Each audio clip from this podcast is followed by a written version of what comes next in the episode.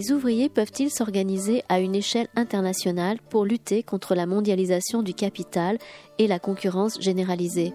C'est à cette question cruciale que cherche à répondre l'enquête du livre de Nicolas Delalande, La lutte et l'entraide, l'âge des solidarités ouvrières, paru aux éditions du Seuil en 2019.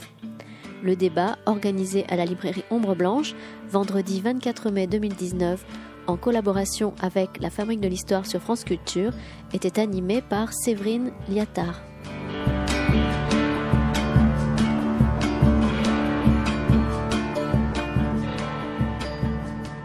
Bon, on va peut-être commencer. Euh, bonjour et merci à tous et toutes d'être ici. Donc pour euh, cette rencontre euh, qui est dans le deuxième jour de la troisième édition du festival L'Histoire à venir que on a le plaisir d'organiser cette année sur le thème en commun.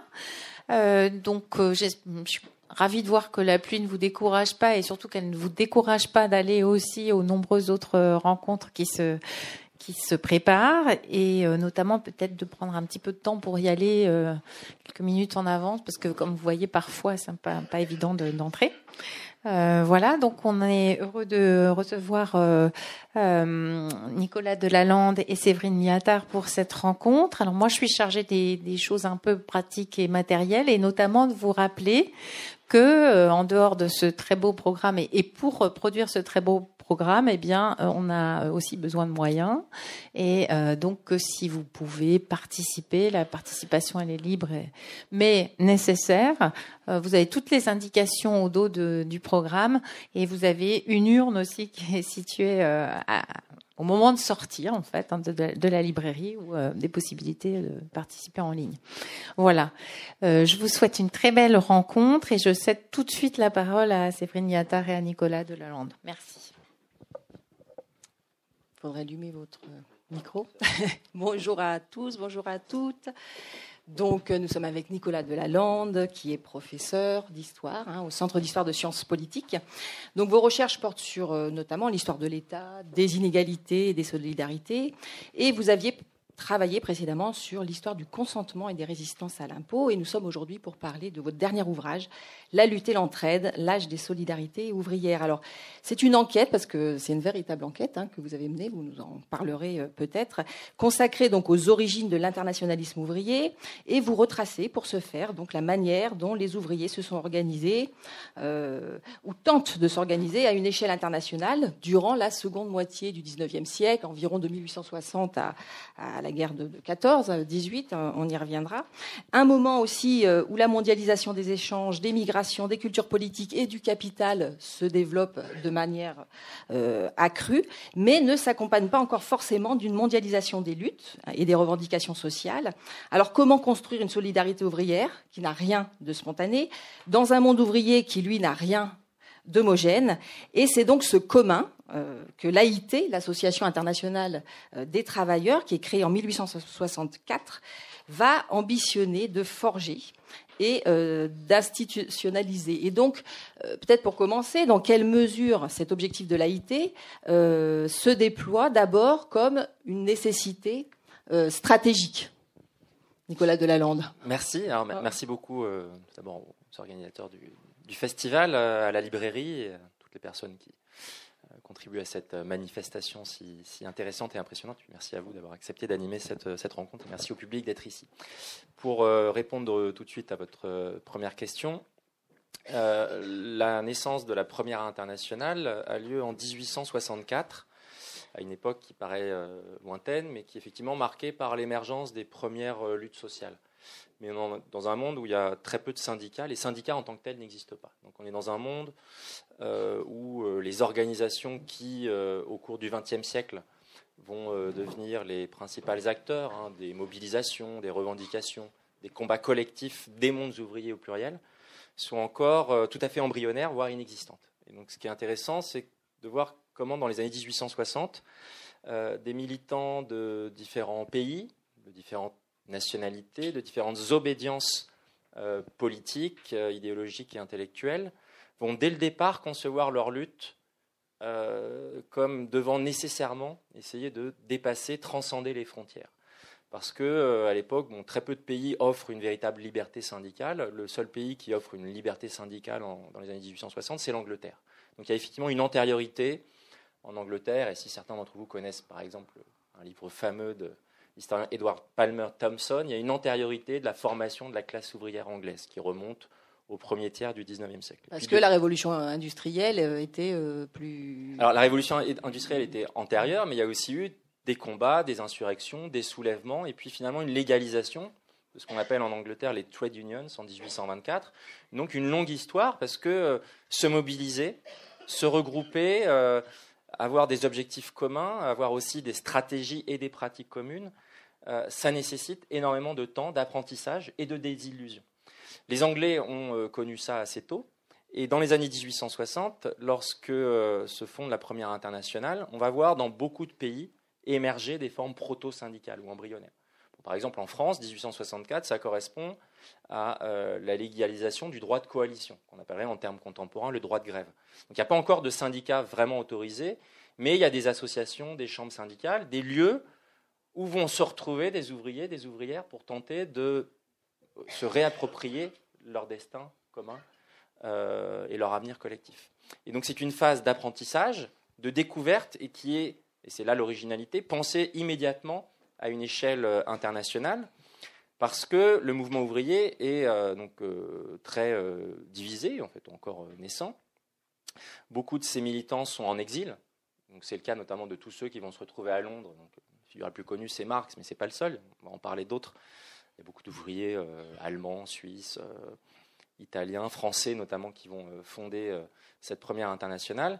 Et ils ont une conviction chevillée au corps dès l'époque, en 1864, et qui est un, constat qui est un constat qui, pour le coup, a une résonance contemporaine très forte, qui est en partie va être formulé dans les écrits de Marx et notamment dans le Capital, qui, dans le premier volume, paraît en 1867. C'est l'idée d'une opposition, d'une dissymétrie entre une forte mondialisation du capital, euh, et on est effectivement dans un âge de libre-échange. On a euh, des formes d'intégration financière qui sont très importantes dès cette époque-là, et face à laquelle on observe euh, un très fort localisme et une dispersion des premiers mouvements ouvriers. Et donc l'idée, c'est que pour des fins à la fois de construction d'un avenir commun, mais aussi des fins de stratégie collective et d'efficacité des luttes, il faut dès le départ chercher à se coordonner, parce qu'il y a tout un ensemble de phénomènes qui font sinon que les ouvriers pourraient se livrer eux-mêmes à une concurrence qui nuirait à leur propre lutte et à leur propre émancipation.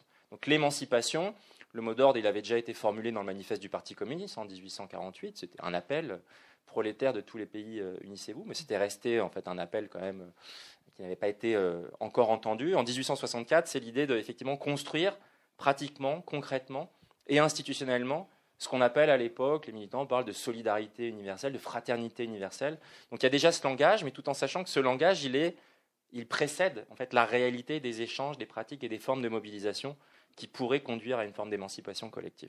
Alors je parlais de l'hétérogénéité de cette classe ouvrière, parce que dans, ces premières années, enfin 1860, après ça va changer, hein, on, en reparlera, euh, Nicolas Delalande, euh, quels sont ces ouvriers qui les premiers euh, se, mobilisent? Ce sont, c'est l'aristocratie ouvrière, est-ce qu'on peut la présenter euh, comme cela? Je pense euh, à tous les, à tous les exemples hein, que, vous nous proposez dans votre ouvrage. Vous parlez des bronziers, euh, des tailleurs, par exemple, qui sont déjà, on le sent, organisés, parfois pour des revendications ou au moment de certaines grèves. Et il va falloir justement associer ces ouvriers pas forcément à travers leur, leur métier, puisqu'il s'agit d'une solidarité universelle. Il faut que les ouvriers quel que soit leur métier, leur spécificité, puissent s'associer.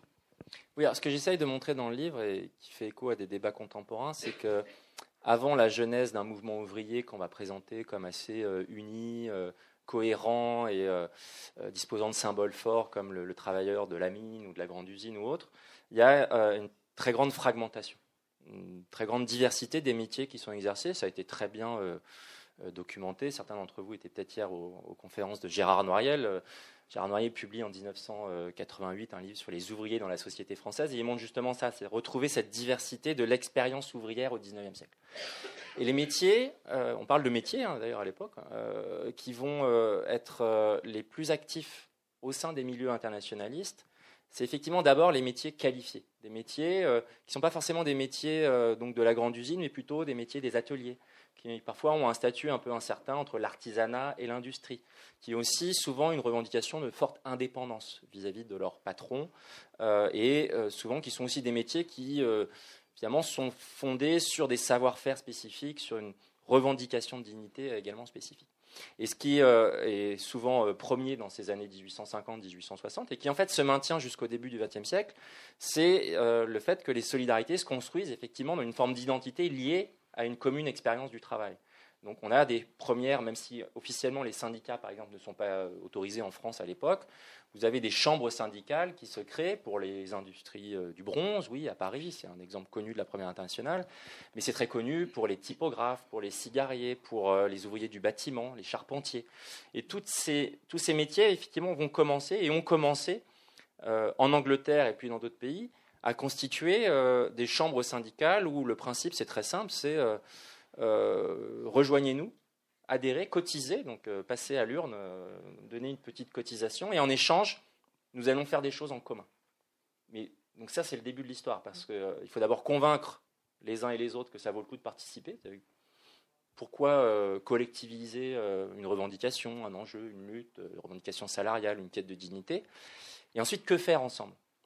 Et cette époque, elle est, vraiment fascinante quand on se plonge dans euh, la presse ouvrière, les comptes rendus d'associations, de, sections, d'assemblées générales, parce que tout est à inventer. Il y, a, évidemment, il y a une pratique des clubs politiques ou autres qui existent. Hein. Je ne dis pas que ça n'existe pas. Il y a eu notamment un grand moment, c'est 1848 en Europe, en France, qui a, constitué un moment de politisation très fort.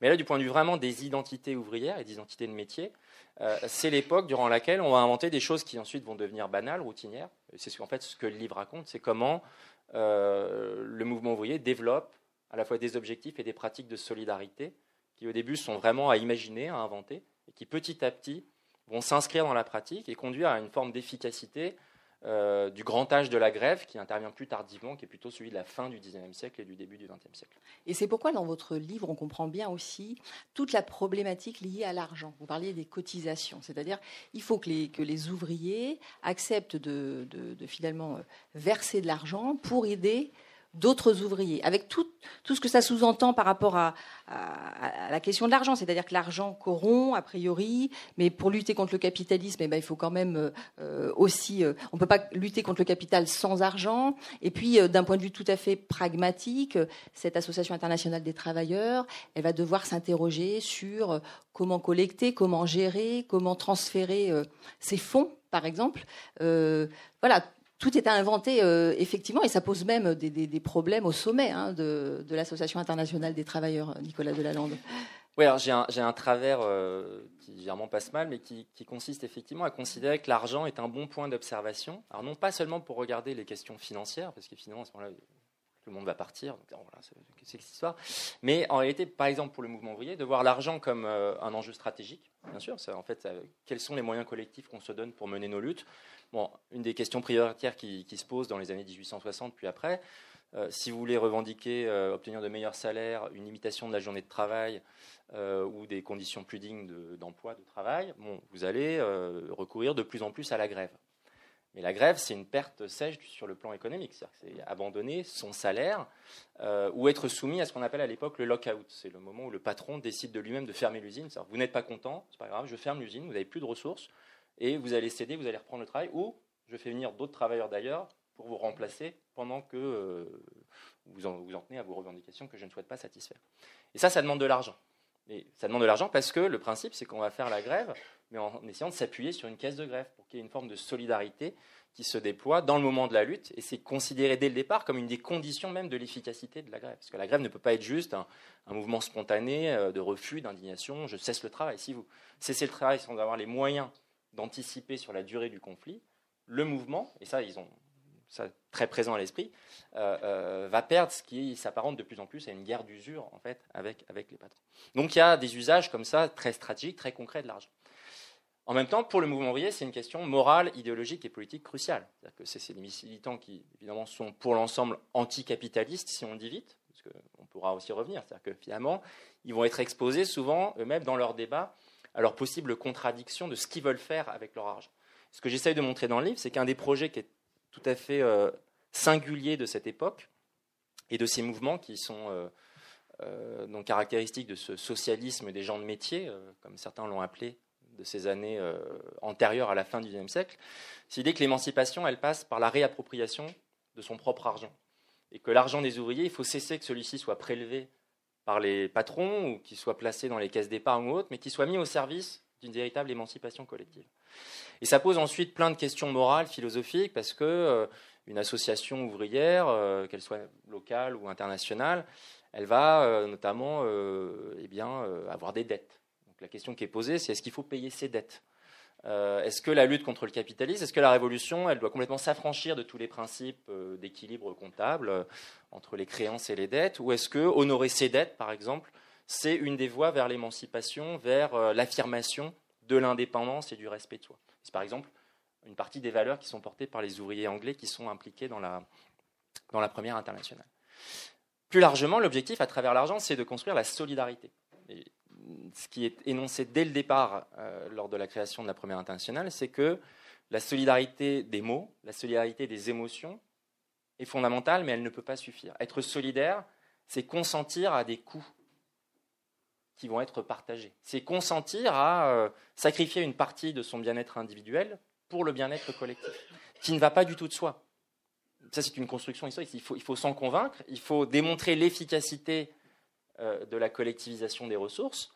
Et puis ensuite, ça pose tout un ensemble de questions sur euh, la réciprocité. Euh, je veux bien t'aider, mais est-ce que tu vas m'aider en retour? Donc tout, un ensemble de questions qui sont à la fois pratiques, mais aussi philosophiques, qui apparaissent à cette époque-là. À, travers, d'ailleurs, vous prenez l'exemple à plusieurs reprises, cette deux types d'économie morale, le don ou le prêt. Et qu'est-ce que ça sous-entend? De donner sans rembourser ou de prêter avec l'idée de réciprocité? Parce qu'on est toujours dans cette problématique-là, la réciprocité. Ça ne peut fonctionner que s'il y a réciprocité. L'objectif, donc, c'est de passer de ce que les militants de l'époque appellent de l'insolidarité à la solidarité. C'est un terme qu'on trouve dans les sources de l'époque. L'insolidarité, c'est l'état euh, dans lequel sont les ouvriers. C'est-à-dire que, évidemment, euh, face aux contraintes de l'existence, aux nécessités économiques, euh, alors on parle aussi beaucoup d'ouvriers euh, masculins à cette époque-là. Il va y avoir des femmes hein, dans l'été, dans les autres sections après. Il va y avoir une féminisation du syndicalisme progressivement. Mais au début, c'est quand même un monde très masculin. Et il y a cette idée de, progressivement construire les conditions collectives de la solidarité. Et ce à quoi j'essaye d'être attentif dans le livre, c'est effectivement de considérer que, à travers les circulations d'argent, la manière dont on s'aide, on s'entraide, euh, il n'y a pas seulement des questions euh, techniques ou des questions purement formelles, mais souvent les formes qu'on utilise sont porteuses de conceptions morales, philosophiques et politiques. Et donc, ce qui est très caractéristique de l'époque, qui m'a frappé, que j'essaye de mettre au, cœur du livre, c'est de montrer, et c'est ce qui m'a surpris, là, c'est une rencontre avec les sources, si vous voulez. Euh, L'historien travaille sur des sources, il regarde, et, on voit qu'effectivement, les militants, euh, si vous imaginez, alors les militants, vous connaissez Marx, on peut citer Bakounine, on peut citer des, militants, disciples de Proudhon, des, socialistes allemands, enfin des Belges, il y a vraiment des gens de toutes les nationalités qui sont dans cette association. Et très souvent, euh, ces gens écrivaient beaucoup dans la presse. Hein, la presse ouvrière joue un rôle euh, fondamental. Et surtout, ils s'écrivaient beaucoup entre eux. Donc la correspondance, c'est une source fondamentale. Ils échangent sur, bien sûr, euh, leur vision politique, intellectuelle, mais ils échangent beaucoup sur qu'est-ce qu'on va faire ensemble et comment on va le faire. Et si vous lisez ces correspondances, ils parlent d'argent sans cesse. Parce que l'argent circule pour s'entraider, pour euh, souscrire à un journal. Pour... On dit il y a beaucoup de presse ouvrière. Mais oui, mais avec quel argent on crée la presse ouvrière? Comment, comment on trouve les moyens pour le faire? Euh, Comment on aide tel militant ou tel ouvrier qui a été euh, victime, enfin qui est pourchassé par la justice, qui traverse une frontière, donc il faut l'accueillir? Ces questions sont posées. Et ce qui m'a frappé en regardant notamment les épisodes de grève euh, lors desquels euh, on lance des appels à souscription. Alors l'appel à souscription, hein, qui est une forme ancienne. Hein, Alors là, qui est euh, la, forme vraiment qui s'inscrit au cœur de la pratique du mouvement ouvrier. C'est-à-dire que vous, si vous vous lancez dans un mouvement de grève, si des ouvriers sont victimes même d'une répression par l'armée, ou si des militants sont emprisonnés, vous allez ouvrir donc la, presse ouvrière qu'on peut notamment et beaucoup de journaux qu'on peut trouver sur le, site Retro News. Hein, je, fais un peu de publicité, mais vous êtes partenaire du festival, donc il y, a quand même, on peut aussi se promener dans cette presse. On va très rapidement voir des, appels à souscription. Donc là, l'appel à souscription, c'est de dire, euh, vous êtes dans un journal français, par exemple, parisien, euh, les ouvriers de Genève en 1868 sont en grève. Apportez votre aide aux ouvriers de Genève. Et on va progressivement publier chaque semaine les montants qui sont versés, alors pas forcément à l'époque par des individus, mais par des associations. Des collectifs. Donc les, bronziers parisiens, euh, les typographes disent euh, nous, nous, nous apportons une aide de temps, 100 francs, enfin 25, 100 francs, ça dépend de, l'époque, pour, pour cette lutte. Et quand on regarde dans le détail, il y a quelque chose qui est. Alors c'est un détail, mais justement, c'est l'idée de partir du détail pour ensuite voir ce qu'il signifie. Euh, très souvent, on se prête de l'argent plutôt qu'on s'en donne. Et donc, en fait, l'idée, qui est vraiment inscrite au cœur d'un des objectifs des sections qui composent l'Association internationale des travailleurs, c'est que l'ensemble de ces groupements ouvriers constitués sur des bases locales puissent se prêter des fonds de manière donc réciproque lorsqu'ils entrent dans des conflits, des grèves, pour se porter assistance.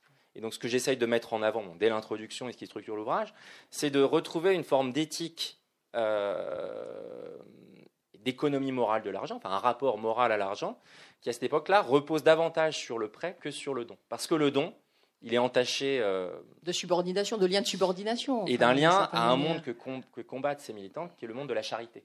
On ne veut surtout pas reproduire l'inégalité euh, qui peut être euh, constitutive de la relation du don, de la relation d'obligation que crée le don. Enfin, elle crée des obligés sur le plan moral. Le prêt, en fait, et c'est là que c'est très étonnant, c'est qu'en fait, c'est reprendre au service du mouvement ouvrier une relation qui pourrait euh, paraître une relation purement euh, marchande, hein, euh, donc entre un, créancier et un débiteur, mais c'est l'idée d'utiliser le prêt comme un levier en fait d'émancipation collective, de mise en relation, de circulation des fonds réappropriés par le mouvement ouvrier lui-même, avec une précision très importante, c'est que ces sections ouvrières conçoivent le prêt sans intérêt. Donc là, c'est là où évidemment c'est très différent du prêt à intérêt ou du prêt à taux usuraire, et ça renvoie à des conceptions qu'on a un peu oubliées aujourd'hui, mais qui étaient très fortes en 1848, très fortes dans les milieux proudhoniens ou dans d'autres. Cette idée qu'une des voies de l'émancipation des ouvriers, ce n'était pas forcément la révolution euh, tout de suite ou euh, des formes d'hostilité euh, ou de, disons de, conflits très violents avec les institutions du capitalisme, mais c'était la mise au service des ouvriers eux-mêmes du crédit, du crédit mutuel, du crédit solidaire, du crédit ouvrier, comme une des voies possibles de constitution d'une dignité et d'une indépendance économique de la part des travailleurs. Donc c'est ce qu'on va retrouver dans les pratiques de la première internationale et qu'on retrouve aussi dans les sources en fait jusqu'au début du XXe siècle. Donc c'est pas du tout une pratique qui serait vraiment symptomatique d'un âge ancien du mouvement ouvrier. En fait, ça, ça perdure et ça se perpétue. Et c'est quelque chose euh, sur lequel j'ai insisté parce que finalement je l'avais peu rencontré dans la littérature et pourtant c'est massif dans les sources. Mais c'est un détail et de ce détail on peut aussi essayer de le relier à des enjeux plus larges, théoriques, philosophiques.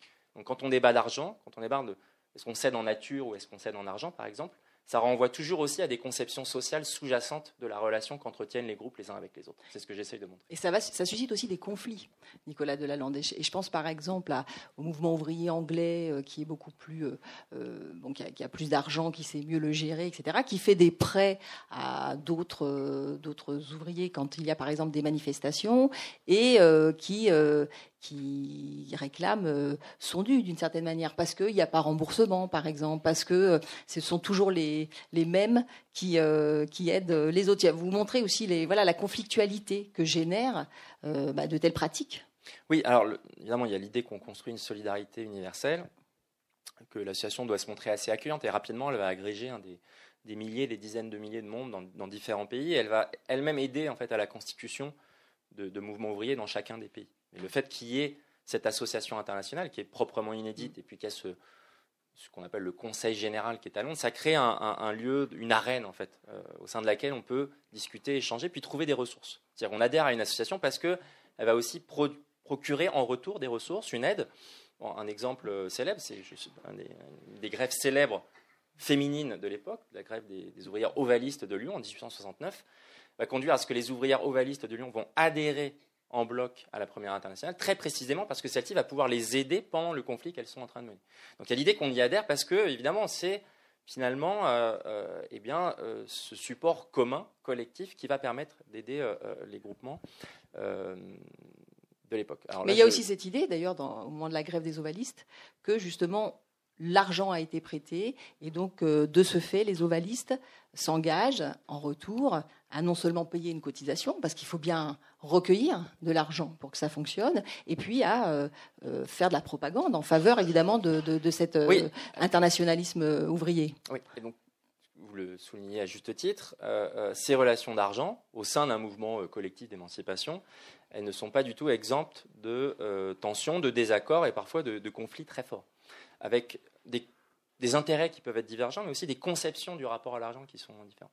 Donc l'éthique du prêt dont je parlais tout à l'heure, elle est euh, très ancrée dans le mouvement syndical britannique. Effectivement, quand on regarde la manière dont se mm. financent les, syndicats britanniques de l'époque, ça repose beaucoup sur finalement une grande porosité avec ce qu'on appelle la morale de l'époque victorienne, c'est-à-dire quelqu'un qui est libre, c'est quelqu'un qui n'a pas de dette, ou qui est capable d'emprunter, qui a du crédit. Avoir du crédit, hein, vous savez, euh, c'est avoir un crédit moral et financier. C'est vous me faites suffisamment confiance pour me prêter de l'argent et savoir que je vais un jour vous rembourser. Et les sociétés ouvrières anglaises, elles ont à cœur de montrer euh, euh, aux, entreprises, au monde capitaliste et à l'État victorien qu'elles sont aussi respectueuses, voire plus dignes et, même plus efficaces que le monde capitaliste pour gérer des fonds que les ouvriers veulent bien mettre à leur disposition. Parce que c'est quand même une responsabilité morale, financière majeure. C'est-à-dire que vous donnez, vous mettez au pot commun une somme euh, qui va ensuite être gérée, distribuée, utilisée évidemment par tout un ensemble d'instances qui doivent ensuite rendre des comptes. Ce qui est important aussi à l'époque, c'est la reddition des comptes. Euh, quand vous faites une assemblée ouvrière, très souvent vous allez commencer par, euh, comme on a commencé aujourd'hui, rappelez-vous qu'il y a une urne au fond de la salle, et là c'est sur un principe, mais il y a l'idée c'est est-ce que vous êtes à jour de cotisation? Vous ne pouvez prendre la parole que si vous êtes à jour de cotisation. Parce que si vous ne jouez pas le jeu, d'abord, il faut, vous êtes, donc ça, représente un effort et ça rejoint la, question antérieure, c'est-à-dire que ça suppose que l'ouvrier ou l'ouvrière et une petite capacité d'épargne, c'est-à-dire qu'ils puissent mettre un peu d'argent de côté pour la verser au pot commun. Et ça, ils n'ont pas tous ah la même capacité d'épargne. Ils n'ont pas tous la même capacité, donc on ne va pas non, seulement les, les exclure, mais il y a une réflexion sur la manière dont on intègre, parce qu'il y a aussi l'idée qu'il faut intégrer, être accueillant, mais tout en sachant qu'on part de conditions socio-économiques qui sont différentes. Et après, le point, c'est, j'ai insisté sur la reddition des comptes, c'est-à-dire que qu'avez-vous fait de mon argent? Il y a beaucoup de conflits qui vont naître tout simplement euh, du fait que euh, bah, vous êtes dans une phase d'invention. Euh, bah, parfois, il y a des gens qui sont malhonnêtes. Il y a des gens donc, qui peuvent collecter de l'argent, mais en faire un usage qui n'est pas exactement celui qui a été annoncé. Il y a des gens qui peuvent être incompétents. Il y a des gens qui peuvent mal gérer l'argent. C'est-à-dire qu'à l'époque, la comptabilité, alors ça peut paraître aussi la comptabilité, se dire ah oui, enfin, c'est fatigant c'est essentiel pour les, mouvements et les militants de l'époque. Pourquoi dans les journaux euh, qu'on trouve sur le site Retro News ou autre, pourquoi il y a autant de chiffres? Mais, Ou ailleurs, hein, surtout. Pourquoi il y a autant de chiffres? Parce que souvent, c'est la manière d'accuser réception d'une somme qui a été versée. Quand un journal publie euh, une liste de souscription en disant j'ai reçu tant de je signifie à mon lecteur que j'ai bien reçu la somme. Et que je vais lui rendre des comptes ensuite sur ce que je vais en faire. Donc il y a cette idée que pour conduire, pour produire, pardon, la confiance mutuelle, euh, les conditions justement de l'action commune, il faut euh, euh, être convaincu de l'intégrité des personnes qui gèrent l'argent, de l'efficacité et de l'opportunité de l'usage qu'on en fait. Et ce qui conduit à des, euh, pratiques et à des procédures qui sont d'une complexité qui vont créer des tensions, mais qui sont dès l'origine, dès cette époque-là, essentielles en fait à tous les débats que vont se poser les militants. Et à la mise en place d'institutions qui vont justement faire des enquêtes hein, euh, pour savoir si effectivement euh, l'argent a été versé ou l'argent doit être versé aussi, Nicolas Delalande, pour soutenir telle, telle ou telle grève. donc ça aussi, il y a cette mise en place qui s'élabore. Ben, tout de suite, hein, dans les années 1860, c'est-à-dire à qui, prête-t-on de l'argent? Qui soutient-on? Comme vous l'avez dit tout à l'heure, il y a dans, ce monde des années 1860-1870, il y a un, écart, un différentiel économique qui est très fort entre l'Angleterre, les ouvriers anglais qui sont considérés par tous comme les ouvriers, alors à la fois les mieux organisés, puis finalement les plus prospères. Parce que euh, ça commence à s'inverser, mais effectivement, ils ont quand même des salaires qui commencent à augmenter à partir des années 1860. Euh, et puis, euh, surtout, ils ont des grands mouvements de grève qui leur permettent de, bah, de, peser, de négocier et d'obtenir satisfaction. Et eux-mêmes, en fait, sont, très convaincus hein, de leur, euh, leur supériorité. La supériorité de leur modèle, de son antériorité. Ils vont participer à ce, à ce mouvement internationaliste à la fois par conviction, c'est-à-dire qu'évidemment, être ouvrier, c'est euh, être favorable à l'émancipation de tous. Ils ne sont pas forcément d'accord avec, euh, ils ne sont pas collectivistes par exemple, mais ça dépend, il y en a. Hein, mais, euh, donc finalement, Marx est présent, hein, Marx va être un maillon essentiel hein, de la première internationale. C'est pas le seul, c'est-à-dire que souvent on a, résumé, on a résumé l'histoire de la première internationale au, débat entre Marx et Bakounine. En fait, voilà, c'est occulter aussi les milliers d'ouvriers qui ont participé avec des conceptions propres et des, engagements, des investissements très, très, très forts. Mais les ouvriers anglais, ils vont jouer le jeu, notamment parce qu'ils ont il y a toujours un intérêt à la solidarité. On ne peut pas considérer que la solidarité, c'est mu par des valeurs, euh, une empathie, euh, mais il y a aussi un intérêt à la solidarité. Enfin, un des intérêts pour les Britanniques, c'est notamment d'aider à ce que les ouvriers du continent européen s'organisent, se syndiquent, améliorent leurs conditions de rémunération et d'emploi pour limiter les termes de la concurrence possible que peuvent venir exercer les ouvriers du continent sur le territoire britannique. Donc très souvent, les Britanniques vont dire nous sommes prêts à vous aider. Ça va vous aider à vous syndiquer, à apprendre nos méthodes. Hein, il vaut mieux adopter nos méthodes. On veut bien vous prêter de l'argent. On vous le prête, parfois on va vous le donner, on pourrait revenir sur quand est-ce qu'on donne de l'argent. Mais euh, finalement, euh, ça doit aussi euh, s'appuyer sur une forme de réciprocité. C'est-à-dire que quand nous-mêmes à Londres, on se met en grève, si vous avez des agents des intérimaires qui viennent en Belgique vous dire il y a du travail à Londres, ne venez pas parce que si vous venez, en fait, c'est que vous répondez à une stratégie d'un patron qui veut briser une grève.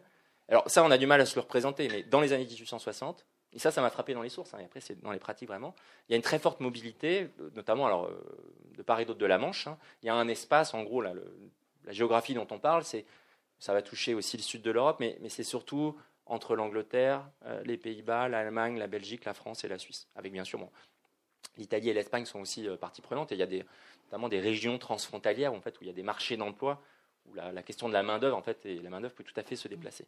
Mais donc, il y a, cette volonté des Britanniques de dire euh, voilà, on, a aussi, euh, on peut participer à ce mouvement parce qu'on va, d'une façon aussi, en bénéficier dans la mesure où ça peut contrecarrer les stratégies des patrons qui cherchent à, briser nos mouvements.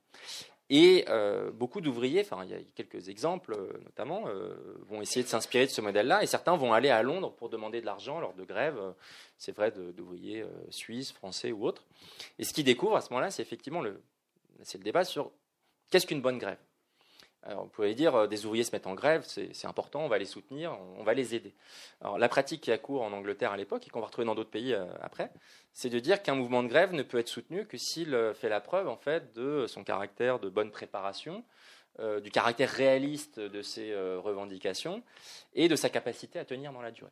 On est dans un monde aussi, ça il faut se remettre dans l'esprit, c'est que les grèves sont assez courtes parce qu'on ne peut pas faire des sacrifices. il, faut, tenir longtemps, mmh. mais ça, vaut, ça vaut aussi bien pour les ouvriers que pour les patrons. Donc on, est sur des grèves qui durent 3-4 euh, semaines à l'époque. Ce qui ne sera plus le cas au, début du XXe siècle. Là, vous avez ce qu'on appelle la grève de masse. Hein, euh, là où les cas, vous allez avoir des dizaines de milliers, parfois plusieurs centaines de milliers de travailleurs en grève et qui se préparent pour tenir la grève pendant deux ou trois mois. Donc d'où le, thème de la grève générale. C'est-à-dire que organiser tout un ensemble de techniques de solidarité, des formes d'entraide qui permettent véritablement d'envisager une sorte de, euh, d'arrêt des opérations et donc un rapport de force qui peut s'organiser sur la durée. Mais dans les années 1860-1870, c'est encore un âge assez artisanal, et ce qui fait que euh, ça crée aussi des tensions, parce que quand les ouvriers euh, européens arrivent à Londres, ils pensent qu'ils vont nécessairement recevoir une aide mue par la, bonne volonté, la bienveillance de, de leurs camarades, alors qu'on va leur demander de se soumettre à des contrôles très tatillons. Et bon, je reviens sur quelques exemples, ce n'est pas le lieu ici d'expliquer comment ça se passe, mais il y a cette idée que les associations ouvrières, elles sont aussi là pour euh, évaluer le sérieux, la crédibilité. Et pour, pour, une raison déjà très simple qu'il faut rappeler, c'est euh, ces gens-là, il faut imaginer qu'ils construisent un mouvement international, souvent ils ne se connaissent pas directement. Comment les identifier? Ça aussi, ça fait partie de la problématique de. vous êtes qui? Expliquez-nous, vous venez d'où? Vous faites quoi? Donc, euh, oui, alors vous avez un journal, d'accord, vous êtes combien Mais vous avez, vous avez un peu d'argent de côté, vous faites quoi Comment vous dépensez votre argent Est-ce que c'est pour vous verser des secours pour la maladie, pour la grève, ça? Et ils demandent, voilà, ils adoptent justement des pratiques de certification, de contrôle, d'enquête, parfois des pratiques comptables aussi, qui sont pour eux alors un gage d'efficacité et puis un gage de sérieux et de crédibilité. Donc la construction d'un mouvement collectif ici à l'échelle internationale. Alors c'est pas que j'ai une obsession pour les procédures, je, suis pas en train de, mais en même temps eux-mêmes, et ça c'est central dans l'histoire du mouvement ouvrier depuis 1860, on pourrait revenir avant, mais on va dire 1860, cette question justement notamment d'une grande opposition entre euh, les partisans d'une émancipation plus spontanéiste en disant mais attendez, euh, si vous êtes vraiment anticapitaliste, on y va là. C'est l'énergie révolutionnaire, c'est là, maintenant. Bon, si on a peu de moyens, c'est pas, on verra si le nombre suit, ça fonctionnera. Et puis d'autres qui vont dire, attendez, non, non, c'est des choses sérieuses, il faut y aller patiemment, on a subi trop de défaites par le passé, il vaut mieux. Donc c'est l'origine de ce qu'on appelle les caisses de grève aujourd'hui. Justement, le, côté maintenant la critique des syndicats comme institution trop bureaucratisée, trop tournée vers leurs adhérents. Et ce qui s'invente à l'époque, c'est précisément ces moyens d'action collective qui n'existent pas et qui vont donner des capacités d'action aux ouvriers, aux ouvrières. Et dans la plupart des pays, c'est-à-dire qu'il y aura des, variations, hein, variantes nationales différentes, mais aussi bien la première internationale que la deuxième internationale et d'autres organisations internationales qui naissent à la fin du XIXe siècle sont des forums dans lesquels on échange, en fait, on s'observe. Et donc, il faut aussi concevoir la naissance des mouvements ouvriers. Évidemment, il y a toujours une base locale qui est très importante, hein. une identification avec les, gens avec lesquels vous travaillez, euh, l'usine, l'atelier. Mais on est dans un monde qui est déjà très internationalisé et qui, d'une certaine façon, est plus internationalisé à l'époque qu'il ne l'est aujourd'hui. Dans la connaissance de ce que sont les autres mouvements euh, d'action, de lutte ouvriers dans les différents pays. Donc ça, il faut se le rappeler. Parce qu'il ne faut, il faut pas e-, être victime, si vous voulez, tomber dans le, présentisme qui euh, nous rassure en nous disant nous sommes forcément plus ouverts, plus instruits, plus, plus, au fait d'eux que nos contemporains. Ce qui est, tout à fait étonnant, c'est la manière dont ces acteurs-là, euh, finalement, la première internationale, elle échoue sur un plan institutionnel, mais elle développe des pratiques, des liens. Et si vous prenez cette presse, bah, vous faites un tour d'Europe des grèves. Bah, où est-ce que vous trouvez aujourd'hui Il y a des sites internet, il y a des choses comme ça. Mais citez-moi un journal national qui va vous expliquer la raison pour laquelle, alors évidemment il y a moins de grèves aujourd'hui, hein, ça, c'est une autre histoire, on va y revenir, mais qui fasse un tel panorama, finalement c'est assez, c'est assez peu. Et là on parle d'ouvriers qui sont Évidemment, c'est des ouvriers euh, alphabétisés, plutôt qualifiés. Progressivement, il y a une ouverture sociologique, on va y revenir, mais qui sont, voilà, qui sont convaincus que c'est essentiel à leur mouvement à leur vision du monde et puis surtout à l'efficacité de leur stratégie d'émancipation. Vous parliez tout à l'heure, euh, Nicolas Delalande, de la question de la concurrence. Alors l'idée aussi, c'est harmoniser les conditions de travail pour que justement le patron ne profite pas euh, euh, d'employer des ouvriers qui coûtent moins cher que d'autres. Vous l'avez dit, ça circule beaucoup, beaucoup plus qu'on ne le croit, hein, ces, travailleurs. Et puis il y a la question évidemment des, étrangers hein, et des migrants que le patron emploie volontiers un tarif euh, moins élevé pour euh, en cas de grève par exemple ou euh, pour faire des, économies. Et ça pose une problématique dans le mouvement ouvrier et au sein même de l'association internationale des travailleurs. C'est-à-dire que certains seraient presque d'accord pour que les, les ouvriers dits étrangers soient exclus ou, en tous les cas ne bénéficient pas forcément des mêmes droits. Alors ce genre de, théories ne vont pas, ne vont pas tenir hein, euh, finalement, mais j'aimerais bien qu'on parle un petit peu de, voilà cette, question de la concurrence toujours avec, euh, avec l'autre. Hein. Alors il y a la concurrence et la mobilité, la migration. Le, point de vue de, alors c'est c'est un point de tension, de division dans le mouvement ouvrier. Euh, euh, Gérard Noiriel donc, euh, intervenait hier, mais bien sûr, vous savez à quel point il a travaillé sur euh, la xénophobie ouvrière des années 1880-1890. On connaît les, émeutes, les rixes, et, donc il y, a, une partie du mouvement ouvrier, plus vers la fin du siècle, hein, qui va, qui va notamment parfois, il a, tourné son agressivité ou son hostilité contre la figure du travailleur étranger. Ça existe. Dans les années 1860-70, mais jusqu'à la Première Guerre mondiale, le principe dans les milieux qui vont adhérer à la première internationale, au mouvement internationaliste et dans beaucoup de milieux ouvriers, c'est de défendre la mobilité du travail comme un droit fondamental. L'ouvrier, sa liberté, c'est de se déplacer. C'est toute la lutte au XIXe siècle contre le principe du livret ouvrier. Celui qui veut limiter la mobilité ouvrière, c'est euh, notamment le patron ou euh, l'autorité de police qui veut fixer, surveiller, contrôler, enrégimenter. Donc ils pensent, ils essayent de penser à un monde dans lequel la mobilité ouvrière est possible. Mais en même temps, ils ont tout à fait conscience que cette mobilité, elle doit se faire au bénéfice de tous et non pas dans un jeu de concurrence qui ferait euh, euh, le jeu ou qui irait dans le sens des intérêts des patrons, dès lors qu'ils pourraient embaucher une main-d'œuvre moins chère pour casser les revendications ou casser les grèves portées par des ouvriers euh, ayant obtenu une rémunération et un statut plus, plus important. Et ce qui est tout à fait original dans la vision qu'ils portent à cette époque-là, avec un point que je n'ai pas rappelé encore mais qui est important, c'est qu'ils pensent l'émancipation à cette époque-là assez largement à côté ou en dehors de l'État. Les milieux ouvriers de l'époque, ils sont très hostiles à deux institutions, voire trois, on va dire. Le capitalisme, d'accord, le capital. En même temps, certains considèrent que la liberté, bah, c'est de pouvoir avoir son propre capital, par exemple. Ils sont anticapitalistes dès lors que ça suppose la concentration des, moyens de production euh, aux mains des capitalistes et que ça euh, euh, empêche les travailleurs eux-mêmes d'avoir leur propre projet. Ça, c'est une possibilité. Deuxièmement, ils sont hostiles à l'État, parce que l'État, à l'époque, c'est quand même considéré d'abord comme la force qui va imposer des taxes indirectes, hein, dénonciation du poids des taxes indirectes sur l'ouvrier, bah, au XIXe siècle, la plupart des États, ils se financent soit par des droits sur la consommation, soit par des droits sur les droits de douane, les produits importés et exportés. Donc c'est essentiellement sur la consommation que ça pèse, et c'est bien sûr pensé comme une des formes de la domination sociale et économique qui pèse. Puis l'État, c'est la conscription aussi.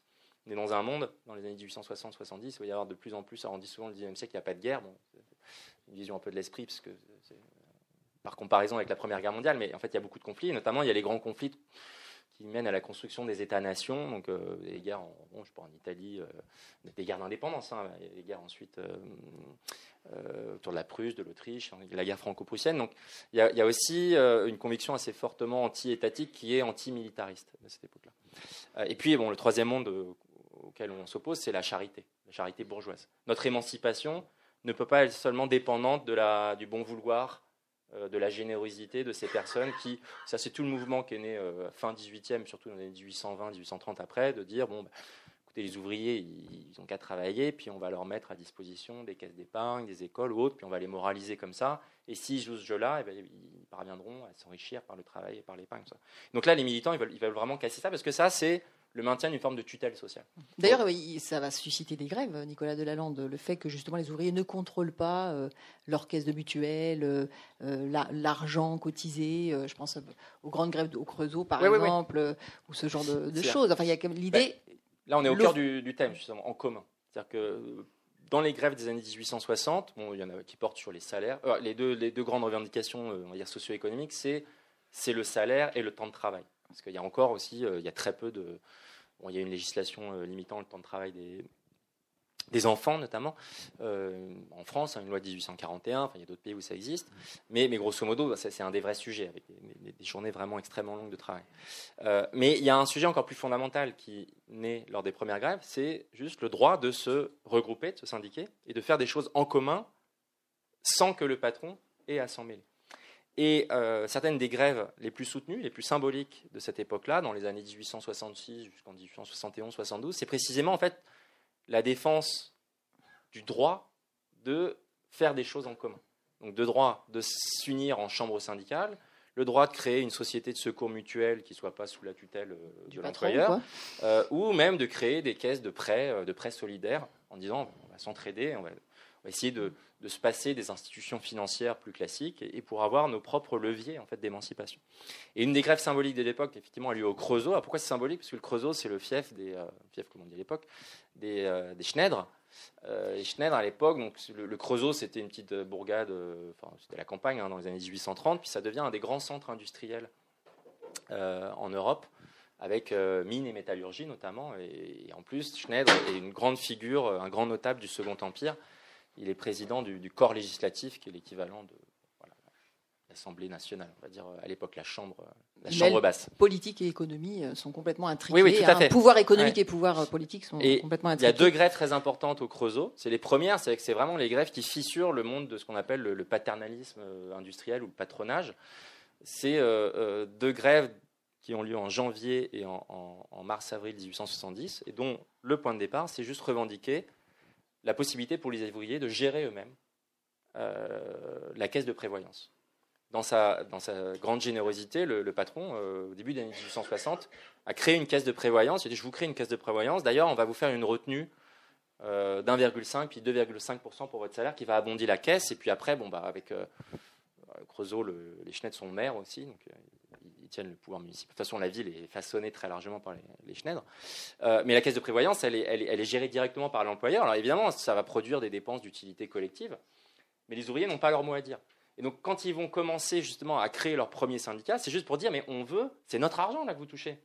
Donc, on veut d'abord décider nous-mêmes de combien on y met, si on y met ou si on n'y met pas, et puis après, on veut décider nous-mêmes de ce qu'on en fait.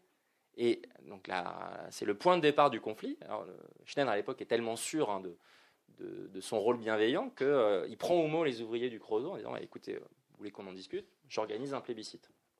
Oui ou non, de toute façon, pas de Et là, grande surprise, donc il y a une participation qui n'est pas aussi élevée que euh, qu'il l'imagine, mais donc les ouvriers, la majorité qui s'est pris, refusent en fait, le maintien de cette tutelle, de cette dépendance de la caisse de prévoyance. Et donc c'est le début de la grève. La première grève, alors on peut dire aujourd'hui, c'est, quoi? C'est une grève qui dure 6-7 jours. ils vont poursuivre ensuite, ils vont essayer de sortir de l'usine, licencier les, responsables ou autres. Mais c'est l'invention en fait de quelque chose. Parce qu'ensuite, elle est suivie d'une autre grève où on va intégrer justement d'autres formes d'ouvriers, hein, les ouvriers des mines, c'est quand même assez différent, en avril 1870. Et c'est là que la première internationale arrive et qu'en Europe, on en parle parce que, voilà, une grève au Creusot, dans le contexte de l'époque, c'est proprement impensable en fait. Pourquoi le paternalisme industriel tout d'un coup peut euh, et contester contester, a donné lieu à une forme de pluralisme? Et pourquoi ces ouvriers, ces ouvrières, les femmes sont présentes au Creusot d'ailleurs dans les, représentations, les gravures et dans les, dans les mobilisations? Et par exemple, la grève du Creusot, bah, elle avait déjà été bien, bien étudiée par d'autres personnes et là, je, je notamment sur le, rôle de l'international. Mais on y voit euh, au début la première grève qu'ils font, ils n'ont pas de comité de grève. Donc ils disent, bah, on va appeler à l'aide, mais en fait on appelle à l'aide d'abord on est qui? C'est la question, sans, faire d'analogie de, de parallélisme forcé avec le contemporain, mais c'est qui sont nos représentants Qui parle en notre nom dans un mouvement collectif d'ailleurs, ça va, créer des tensions, des divisions, un peu dans tous les mouvements sociaux collectifs. Ça. Et puis après, ils se disent, mais attendez, il faut, euh, créer un comité de grève euh, suffisamment nombreux pour qu'on ait confiance en lui, qu'on connaisse les militants qui sont en son sein. Et puis ensuite, il faut euh, aller au-devant des ouvriers pour leur convaincre de participer.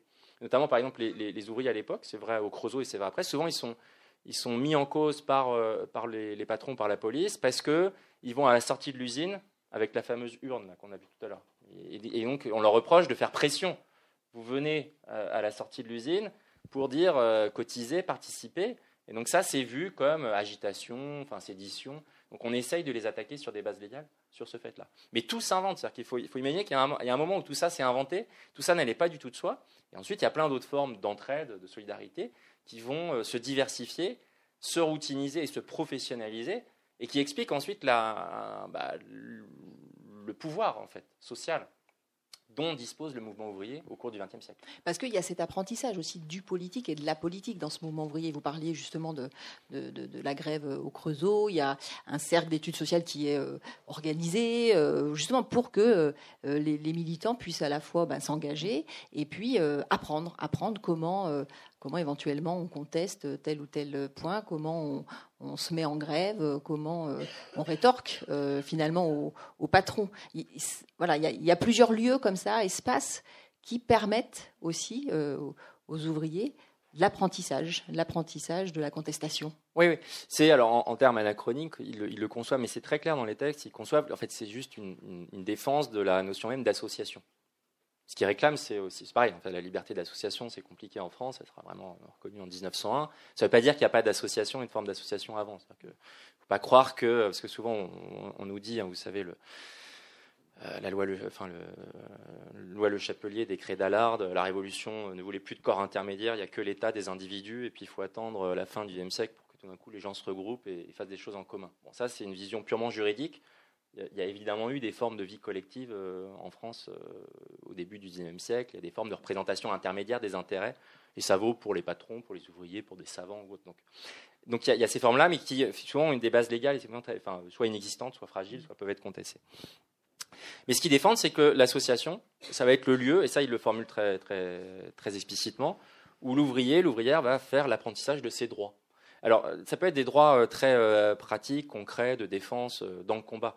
Mais il y a aussi une dimension de... D'éducation populaire aussi. Politisation, d'éducation populaire, de discussion sur des enjeux, des sujets économiques. Et donc, effectivement, quand vous lisez toute cette presse, tous ces comptes rendus, c'est extrêmement riche. Alors, c'est aussi encore très puissamment irrigué par les pensées utopiques du premier, du, 19, du premier 19e siècle c'est pareil, là, il faut souvent on dit, alors la première internationale, c'est Marx, et donc tout le monde est marxisé déjà. Mais en fait, Marx, c'est un personnage parmi d'autres qui, évidemment, a une influence considérable. Beaucoup des textes officiels de la première internationale, par exemple, si vous connaissez l'ouvrage La guerre civile en France, en fait, c'est un document qui, à l'origine, émane de la première internationale euh, pour euh, interpréter euh, les événements de la commune.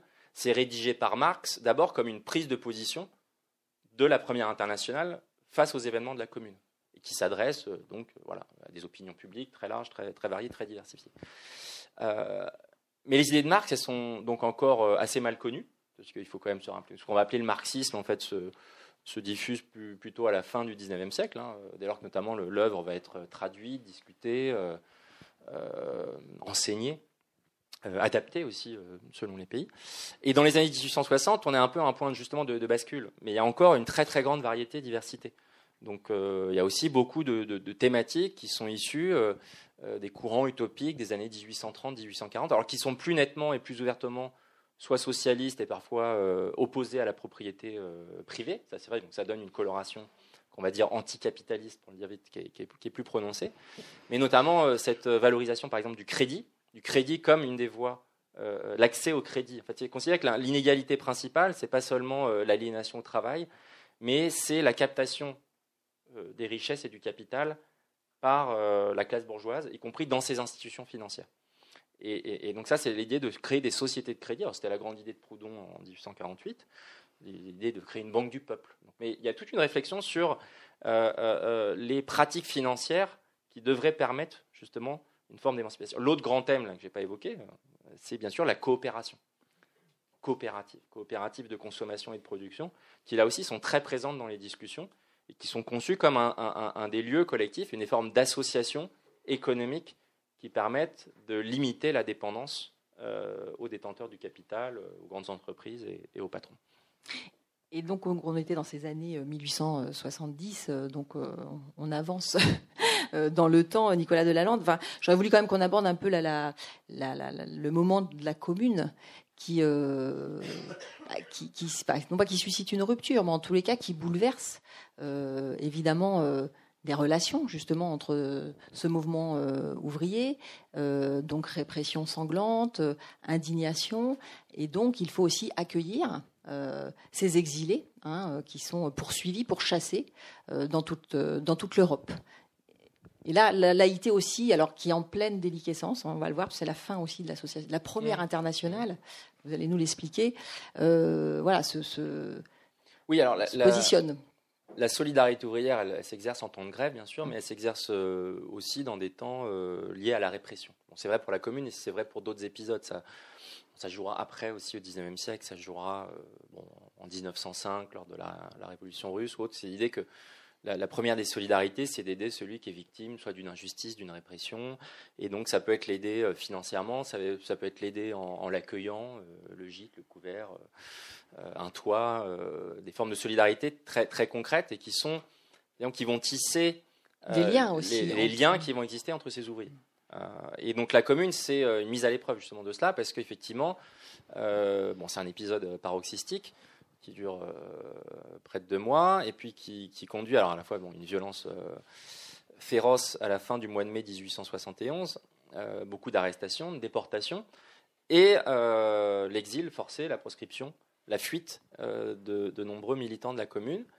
Et à l'époque, ils fuient, bon, ils vont dans les pays limitrophes. Alors certains vont aller beaucoup dans les grandes capitales de l'exil de la commune, c'est Londres, Bruxelles, Genève qui sont des, grandes capitales de l'exil politique tout court au XIXe siècle. Puis certains vont aller jusqu'aux États-Unis. il y a des trajectoires assez, lointaines. Et ceux, des militants qui étaient euh, impliqués dans l'Association internationale des travailleurs vont bah, notamment s'appuyer sur ce réseau de solidarité et qui joue un rôle important pour organiser euh, le passage d'une frontière, un accueil temporaire. on le sait, hein, si vous allez à Bruxelles, euh, vous avez quelqu'un qui s'appelle Désiré Brismé, par exemple, qui est un imprimeur.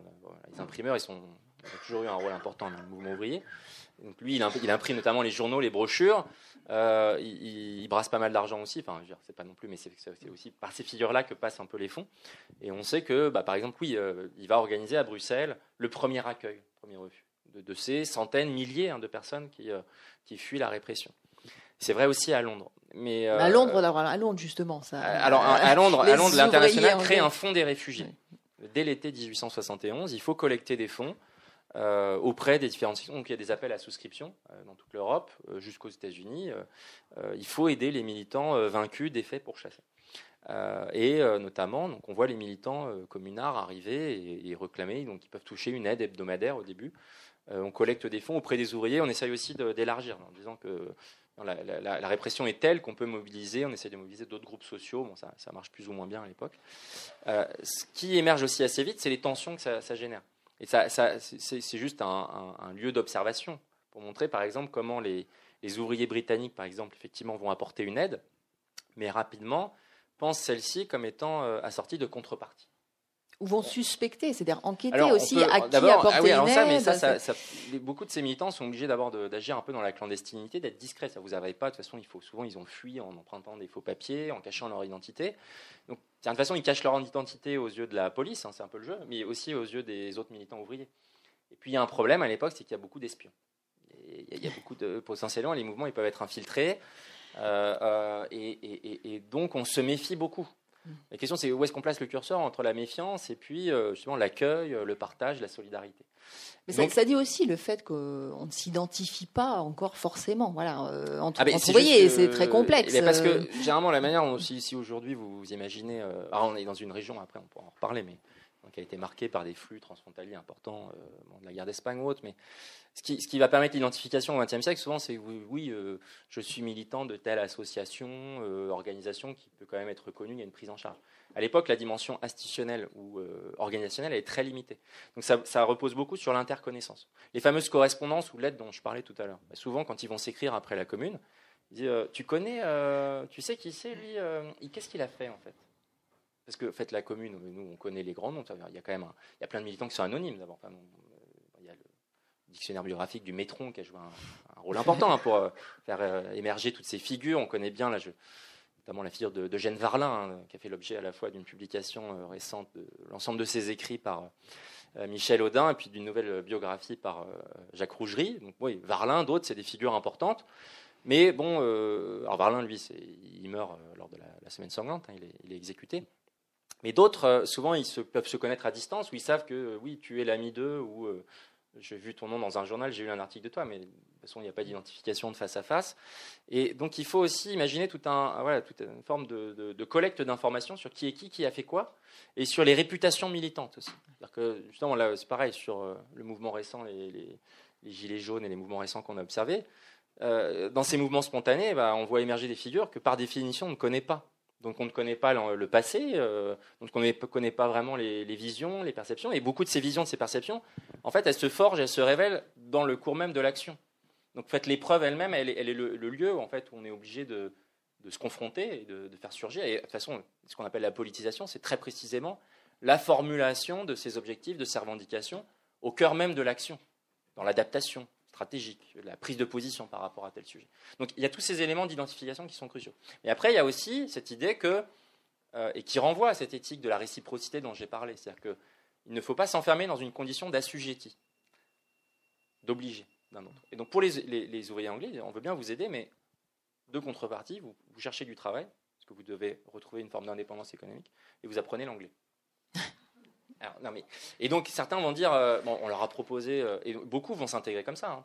C'est-à-dire qu'il faut pas, je ne cherche pas à dépeindre un tableau négatif de ça, mais j'utilise plutôt l'ensemble des conflits, des litiges qui ont lieu à cette époque-là, comme justement, l'idée c'est que quand vous avez un conflit d'argent, euh, ou un conflit qui portant sur la, la solidarité, c'est pas évidemment juste un conflit d'intérêt, c'est souvent aussi que vous avez finalement des choses à trancher sur le plan des valeurs, des conceptions, de votre conception de la solidarité, de l'entraide, des objectifs politiques, et qui vont surgir dans ces débats. Et ensuite, plus largement, si on prend donc finalement les ouvriers anglais, euh, le flux de générosité va se tarir assez vite, ce qui crée alors beaucoup d'animosité, parce que imaginez de, l'autre point de vue, les communards, ils ont risqué leur vie, ils ont, ils ont tout perdu.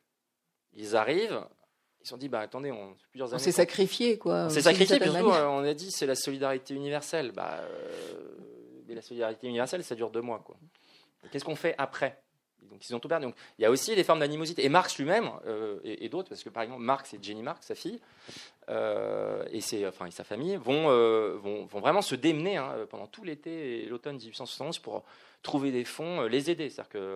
Alors, par ailleurs, ils ont des problèmes sérieux. Enfin, Marx a des problèmes sérieux à gérer parce qu'il y a, quelqu'un qui s'appelle Bakounine qui commence à prendre de plus en plus de poids dans la première internationale, qui commence à lui échapper parce que justement, il y a, il y a des sensibilités plus, on anarchistes euh, qui émergent notamment en Espagne, en Italie, dans d'autres villes. Donc bon, c'est ce qui va conduire progressivement à la, déliquescence de l'institution parce qu'il y a des conflits de pouvoir et de personnes qui sont importants. Mais à, à court terme, il se mobilise beaucoup pour accueillir ces personnes. Il va- marier plusieurs de ses filles à des, euh, à, à des militants euh, de la commune. hein. C'est d'où- les connexions entre la France ensuite et, et Marx lui-même par euh, Paul Lafargue et d'autres, Longuet. Euh, mais aussi rapidement dans la correspondance, il dit non mais oui, enfin, ils viennent, ils tapent à ma porte. je, ne peux pas non plus, on peut pas tout pour eux, quoi. C'est pas. Donc il y a, y a, des petits conflits comme ça. Puis après, il va y avoir tous les conflits qui vont diviser les, les communards eux-mêmes, parce qu'évidemment, ils, ils, cultivent la mémoire hein, de cet épisode traumatique. Ils vont eux-mêmes essayer de d'entretenir la solidarité de ce mouvement. je, reviens, mais ils vont aider, essayer de, collecter des fonds pour venir en aide à ceux qui sont déportés en Nouvelle-Calédonie, donc à l'autre bout du monde. Comment on construit la solidarité c'est plus ou par-delà les petites frontières entre la France, la Belgique et la Suisse, mais même par-delà les océans. Euh, et puis, ils vont aussi euh, de plus en plus se réclamer des comptes à eux-mêmes. Quand j'ai dit que la reddition de comptes, c'est quelque chose qui est fondamental dans tous les mouvements sociaux, c'est-à-dire que qu'a-t-on fait ensemble? Et avez-vous, a-t-on tous été digne de ce que nous souhaitions faire ensemble. Et euh, bon, il y a beaucoup de militants ou de communards qui vont instiller le doute en disant mais est-ce qu'il n'y en a pas certains qui se sont enrichis pendant la commune? Est-ce que quel est votre train de vie? Ils vont, ils vont s'essayer à regarder leur train de vie. Mais pourquoi vous êtes euh, dans l'aisance pareil euh, Est-ce que c'est pas parce que vous avez eu à, vous occuper d'affaires financières pendant la commune? Donc il y a tout un ensemble de débats comme ça qui vont en partie euh, diviser, confronter les, communards. c'est là où on voit le lien très clairement entre les questions d'argent et les questions de morale, par exemple. un, exemple simple, il y a beaucoup, il y a énormément d'assemblées, de réunions des proscrits à, Londres. et certains, à un moment, vont, va surgir la question de quels sont les dons qu'on accepte. Donc parfois, il y, a, des figures euh, plutôt aristocratiques, enfin, issues de la bonne société, qui vont dire bon, on est prêt à les aider parce que quand même, euh, euh, même si on ne partage pas leurs idées politiques, c'est des gens qui ont été victimes d'une répression féroce. Donc les plus intransigeants, les, plus intransigeants sur le plan moral, disent il est inadmissible, il est impensable d'accepter un don de la part de l'ennemi. Donc tout d'un coup, on va débattre dans des sociétés de qui, quelles sont les personnes légitimes à donner? Est-ce qu'on est sûr que ça n'est pas juste un instrument de domination de bienveillance, mais euh, condescendante, en fait, euh, inégale, qui serait maintenue à travers ça? On voit combien la question de la confiance, et on va peut-être terminer là, Nicolas Delalande, on n'est pas allé, euh, on est allé que jusqu'à la commune, mais combien la question de la confiance voilà, participe évidemment d'une telle association aussi complexe à, construire voilà, internationalement. Oui, alors c'est là un mot de conclusion avant que justement je suis très heureux qu'on prenne euh, tout un ensemble de, questions sur le, la réflexion sur le commun. J'ai parlé tout à l'heure des expressions qui m'avaient frappé dans les sources. Il dit il faut qu'on sorte de notre état d'insolidarité, d'éparpillement. Fait, c'est pas une critique euh, des individus euh, les uns après les autres, c'est de dire le système est organisé de telle sorte qu'on se fait concurrence les uns aux autres. Et la seule façon qu'on ne se fasse pas concurrence les uns aux autres, c'est très précisément juste qu'on discute, qu'on s'informe, qu'on partage. Mais avant de partager des ressources, hein, c'est de partager une information.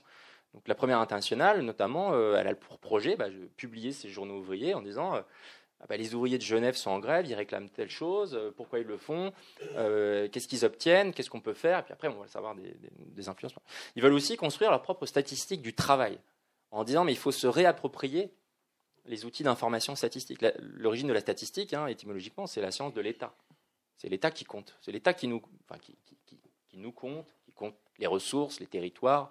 Donc il y a cette idée qu'une des voies de l'émancipation, c'est aussi de... De connaître ce milieu-là. Ils font des enquêtes, ils mènent des grandes enquêtes aussi, euh, sur le monde ouvrier. Avec, euh. avec, avec pas mal d'échecs, hein, parce que finalement, il y a aussi bon, il y a une question purement pratique, c'est comment on arrive à objectiver ce qu'on est en train de faire. Puis après, ça va être une question qui va diviser le mouvement ouvrier. Maintenant, les, les Allemands, je, je m'éloigne un peu s'il faut qu'on termine, mais juste au début du XXe siècle, effectivement, il y a l'idée, l'efficacité d'un mouvement, c'est d'avoir une statistique, notamment euh, statistique des grèves à l'échelle de l'Empire allemand. C'est le mouvement ouvrier qui connaît le mieux en fait son activité. Euh, les Français de la CGT, plutôt anarcho-syndicalistes, vont dire mais euh, arrêtez à perdre votre temps avec ces trucs-là. statistiques, c'est vous. Donc vous, ne faites que dupliquer la forme de l'État. Donc on reproduit une forme d'asservissement, c'est-à-dire qu'on s'asservit nous-mêmes en créant des institutions bureaucratiques. Donc ça, c'est un des points de tension qui est, toujours prêt. Donc il y a ce couple insolidarité-solidarité qui est très intéressant parce que c'est montré la solidarité. On peut dire, il y a beaucoup de réflexions sur l'entraide qui est euh, facteur de sélection naturelle. Vous avez sans doute euh, eu vent du livre de euh, Pablo Servigne et Gauthier Chapelle. Enfin, il y a tout un ensemble de réactualisation d'idées de la fin du XIXe siècle, notamment de, Piotr Kropotkin, grand penseur anarchiste, qui a écrit un livre sur l'entraide fameux 1896-97, euh, qui a été récemment euh, réédité, qui a, un, certain écho. Malgré tout, dans la pratique, on voit qu'effectivement, il y a cette idée que l'insolidarité est première et qu'il faut construire les conditions de la solidarité. Et puis, ça se greffe à ce second couple de notions, défiance, confiance. La confiance, c'est pareil, elle ne tombe pas du ciel. Donc, euh, qu'un mouvement social il soit divisé profondément euh, euh, affecté par une incertitude sur les identités, la légitimité, la réputation des uns et des autres, l'intégrité militante. Comment on construit l'intégrité militante C'est quoi une figure d'un mouvement collectif à qui on fait confiance parce qu'on considère, ah oui, lui, ou elle, euh, bon, d'un point de vue idéologique, je m'y reconnais à peu près. Euh, il a des idées bien bon, voilà, à, peu, près raisonnables. il va bien gérer l'argent, on peut lui faire confiance. Et puis, il est vraiment engagé en faveur du collectif. Et c'est toutes ces choses-là, effectivement, euh, qui sont au cœur des débats, des pratiques, mais aussi parfois des tensions, des divisions, de ce mouvement de Genèse, mais qui ensuite vont se perpétuer dans les années 1880-90 jusqu'à la Première Guerre mondiale. Mais on aura sans doute l'occasion d'en discuter lors de vos questions. Merci, Nicolas Delalande.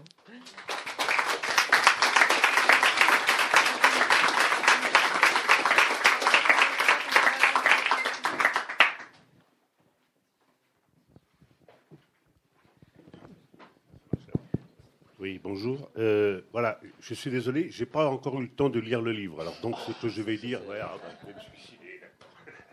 Non, ce que je vais faire, c'est juste quelques remarques comme ça. Euh, d'abord, je pense qu'il ne faut pas. Enfin, j'ai l'impression que vous faites commencer l'histoire du mouvement ouvrier avec l'international, avec l'AIT. Euh, en Angleterre, il y avait avant, avant déjà, il y avait les chartistes, il y avait les Fabiens et l'international. Comment? Les Fabiens, c'est après. Oui, pardon. Enfin, l'international, elle est fondée à partir sur la base d'une réunion des chartistes. Hmm.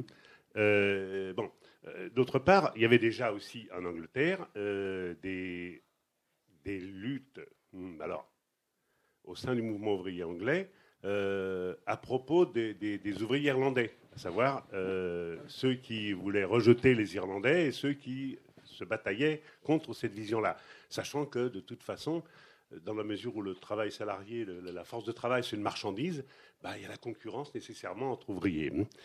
Donc, euh, je pense que l'AIT, la, première internationale, euh, elle, est, fondée, elle, se fonde sur l'état du mouvement ouvrier qui existe alors, où la notion de euh, organisation syndicale, même si le nom n'est pas prononcé, mais organisation syndicale, organisation politique, tout ça est très mêlé.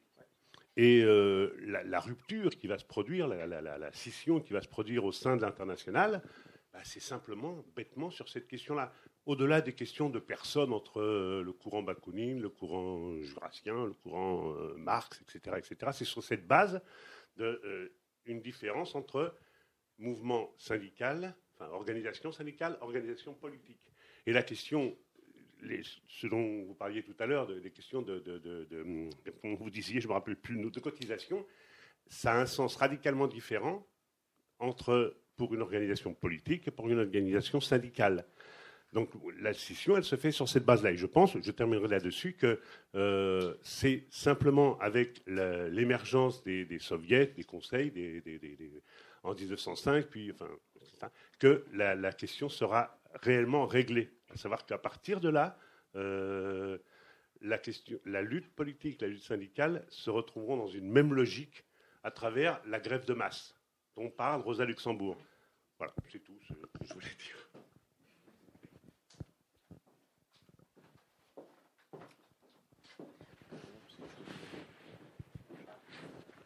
Merci beaucoup pour cette conférence. Je voulais vous poser une, question sur la répression. On parle beaucoup du rôle de la police aujourd'hui, comme s'il était nouveau. Quand on voit le film Le jeune Marx, on est stupéfait par la violence de la répression pour briser ces mouvements de solidarité. Là, il semble qu'il y ait une certaine continuité. Est-ce que vous pourriez nous en dire un mot de cette, puissance comment, comment le patronat et ses auxiliaires s'arrangeaient pour briser ces mouvements de solidarité et à quoi sont-ils parvenus en fait? Vais peut-être répondre à, ces deux questions et puis euh, on en prend plusieurs. Euh, non? Si je risque d'oublier après, c'est juste. Euh, enfin, je peux les noter, mais c'est ça. Non, non, mais comme ça, voilà, c'est ça. merci, merci beaucoup hein, et merci à, tout le monde pour votre écoute attentive et, et, vos questions. Alors, vous avez tout à fait raison, c'est-à-dire que je saisis ce mouvement euh, dans les années 1860 parce que le point de départ de mon enquête, c'est réfléchir à l'internationalisme ouvrier. Donc il y a une rupture quand même là, il y a une rupture forte. Parce qu'il y a bien eu, bien sûr, on le voit dans le jeune Marx, hein, il y a, notamment il y a la Ligue des Justes, il y a, des associations qui existent auparavant, euh, euh, mais qui n'ont pas l'ampleur, l'ambition, les objectifs qui vont être ceux de la première internationale. Et surtout, qui ne vont pas conduire euh, à la même densité de liens et d'échanges entre les différents mouvements ouvriers européens et états-uniens dans les années 1860-1870. Donc il y a une antériorité, les mouvements ouvriers sont, euh, sont plus anciens. J'avais rappelé hein, bien sûr l'antériorité du mouvement anglais. Et donc ça se fait sur fond bien sûr de ces acquis. Alors en France, il y a aussi le moment de 1848 qui est fondamental ce que je mets au jour, par exemple, dans les discussions d'économie politique ou d'économie sociale de ces années-là, euh, parfois fait très directement écho à des choses dont débattaient les ouvriers euh, au début des années 1830 en France, sous la monarchie de Juillet, euh, à l'époque des canuts ou d'autres mouvements. C'est quelque chose qui avait bien montré, notamment, alors, bon, plusieurs historiens, peu importe, mais William Sewell, ou, qui, a travaillé sur les gens, les, gens de métier, notamment. Enfin, toutes ces idées qui étaient assez anciennes, effectivement. Donc, ce pas des choses qui naissent à partir de rien dans les années 1860. Par contre, ce qui est nouveau dans les années 1860, c'est qu'on est dans un contexte assez différent. Dans le sens où, euh, et ça c'est bien documenté par euh, les historiens, les historiennes, il y a effectivement une intensification des circulations internationales, à la fois de capital, de personnes, migration, accélération des transports et accélération des circulations d'informations. Prenez quelques dates symboliques. Euh, en 1866, on pose le premier câble transatlantique du télégraphe. Oui, ben si, en fait, ça va accélérer considérablement la transmission des informations. Et progressivement, hein, ce qui se construit dans la deuxième moitié du XIXe siècle, c'est un espace international d'information, euh, finalement un espace-temps où les, différences et les épaisseurs qui existaient auparavant sont fortement atténuées. Et, ça crée la possibilité, euh, tout, bête, hein, cet internationalisme, il est rendu possible parce que notamment, alors les militants peuvent se déplacer, on peut, on peut voyager, D'où les congrès euh, ouvriers qui peuvent avoir lieu euh, à Genève, à Bâle, à Bruxelles et puis beaucoup à Londres. Hein. On va à Londres en quelques jours. C'est-à-dire quand on envoie un émissaire, bah, il, met, il met deux, trois jours à arriver à Londres. Donc on y va. Euh, on se déplace, on se rend compte et puis surtout on échange. La correspondance, il y a aussi une, révolution de la correspondance et diminution du coût des échanges postaux. Alors ça, c'est un peu technique. Mais en même temps, les infrastructures techniques de la mondialisation servent à la fois euh, le capitalisme mondialisé, et puis l'idée des militants ouvriers, c'est de dire, mais nous aussi, on doit pouvoir s'en servir, parce que ça permet de resserrer les liens, d'échanger, de s'informer, d'avoir une conscience, d'élargir la conscience, en fait, si vous voulez. Dans le sens où on va pouvoir collecter des informations, nouer des liens. Et quand je parle de correspondance, parce que en termes de sources, c'est quand même un, des maillons importants, euh, c'est des gens qui, écrivent euh, voilà, une, dizaine de lettres par jour avec des correspondants dans de très nombreux pays. Il y, a des questions de langue qui sont posées ou autres, mais donc c'est pour ça que je saisis le mouvement à ce, moment-là. Mais sans, sans, aucunement dire, si vous voulez, qu'il n'y a pas de mouvement ouvrier avant. Par contre, ce qui est nouveau, c'est que dans beaucoup de pays, et à l'exclusion de la Grande-Bretagne, c'est vraiment dans les années 1860 que notamment le droit de coalition est progressivement légalisé ou reconnu, et que vous avez la formation d'associations, euh, de syndicats, de chambres syndicales, avec quelque chose qui est fondamental que vous avez dit, c'est que c'est une époque d'indétermination. Ils ne savent pas très bien s'ils font des, syndicats, s'ils font des associations politiques, s'ils font des sociétés de secours mutuels, s'ils font des sociétés de prêts mutuels. Ils appellent ça souvent des sociétés de résistance. Et la société de résistance, notamment, c'est les, militants belges qui sont euh, très en vue là-dessus, ils mettent ça plusieurs fois l'ordre des, congrès. La société de résistance, c'est euh, une institution totale. Alors c'est pour la grève, bien sûr. On va résister à une forme d'oppression. Mais on est dans un monde où il n'y a pas de protection sociale. D'accord? Il n'y a pas de retraite, il n'y a pas d'assurance euh, accident du travail, il n'y a pas d'indemnité en cas de maladie. Et donc, rejoindre l'association, créer du commun, c'est une des conditions de la survie économique de soi et de la famille.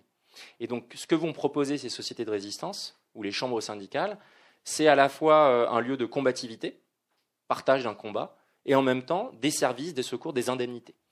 Et parmi les indemnités, les secours auxquels vous avez droit dès lors que vous cotisez, il y a l'idée que vous cotisez et que ça ouvre des droits. C'est pensé, euh, voilà, et, une des devises de la première internationale, c'est l'équilibre entre les droits et les devoirs. Hein. Pas de devoir sans droit, pas de droit sans devoir. Pensez cette réciprocité. J'ai un devoir de cotiser, de me montrer solidaire hein, sous diverses façons, et en échange, je bénéficie de la protection et de l'entraide de cette association. Et une des formes très originales qui, existe à l'époque, je le mentionne souvent parce que c'est pareil, c'est quelque chose que moi je ne connaissais pas, qui m'a surpris au début, je ne comprenais pas ce que c'était, c'est ce qu'on appelle le viaticum, le viatique. C'est une indemnité qu'on donne aux militants pour qu'ils puissent se déplacer pour aller chercher du travail ailleurs, pour ne pas être assigné à résidence. Et le viaticum, c'est pensé comme une prestation, une indemnité fondamentale, parce que c'est ce qui organise la mobilité, non pas subie, mais choisie de la part des ouvriers. Et ça va être très très important dans les grands syndicats, pensés plus comme des syndicats, notamment manière délimitée à la fin du XIXe siècle et au début du XXe siècle. Mais pourquoi la période finalement moi m'a beaucoup intéressé? Parce que précisément c'est indéterminé. Et donc, on n'est pas dans des cases de, effectivement, il y a les syndicats qui font ci et les partis politiques qui font autre. Et là, vous avez aussi raison, c'est qu'effectivement, la grande tension, division qui va.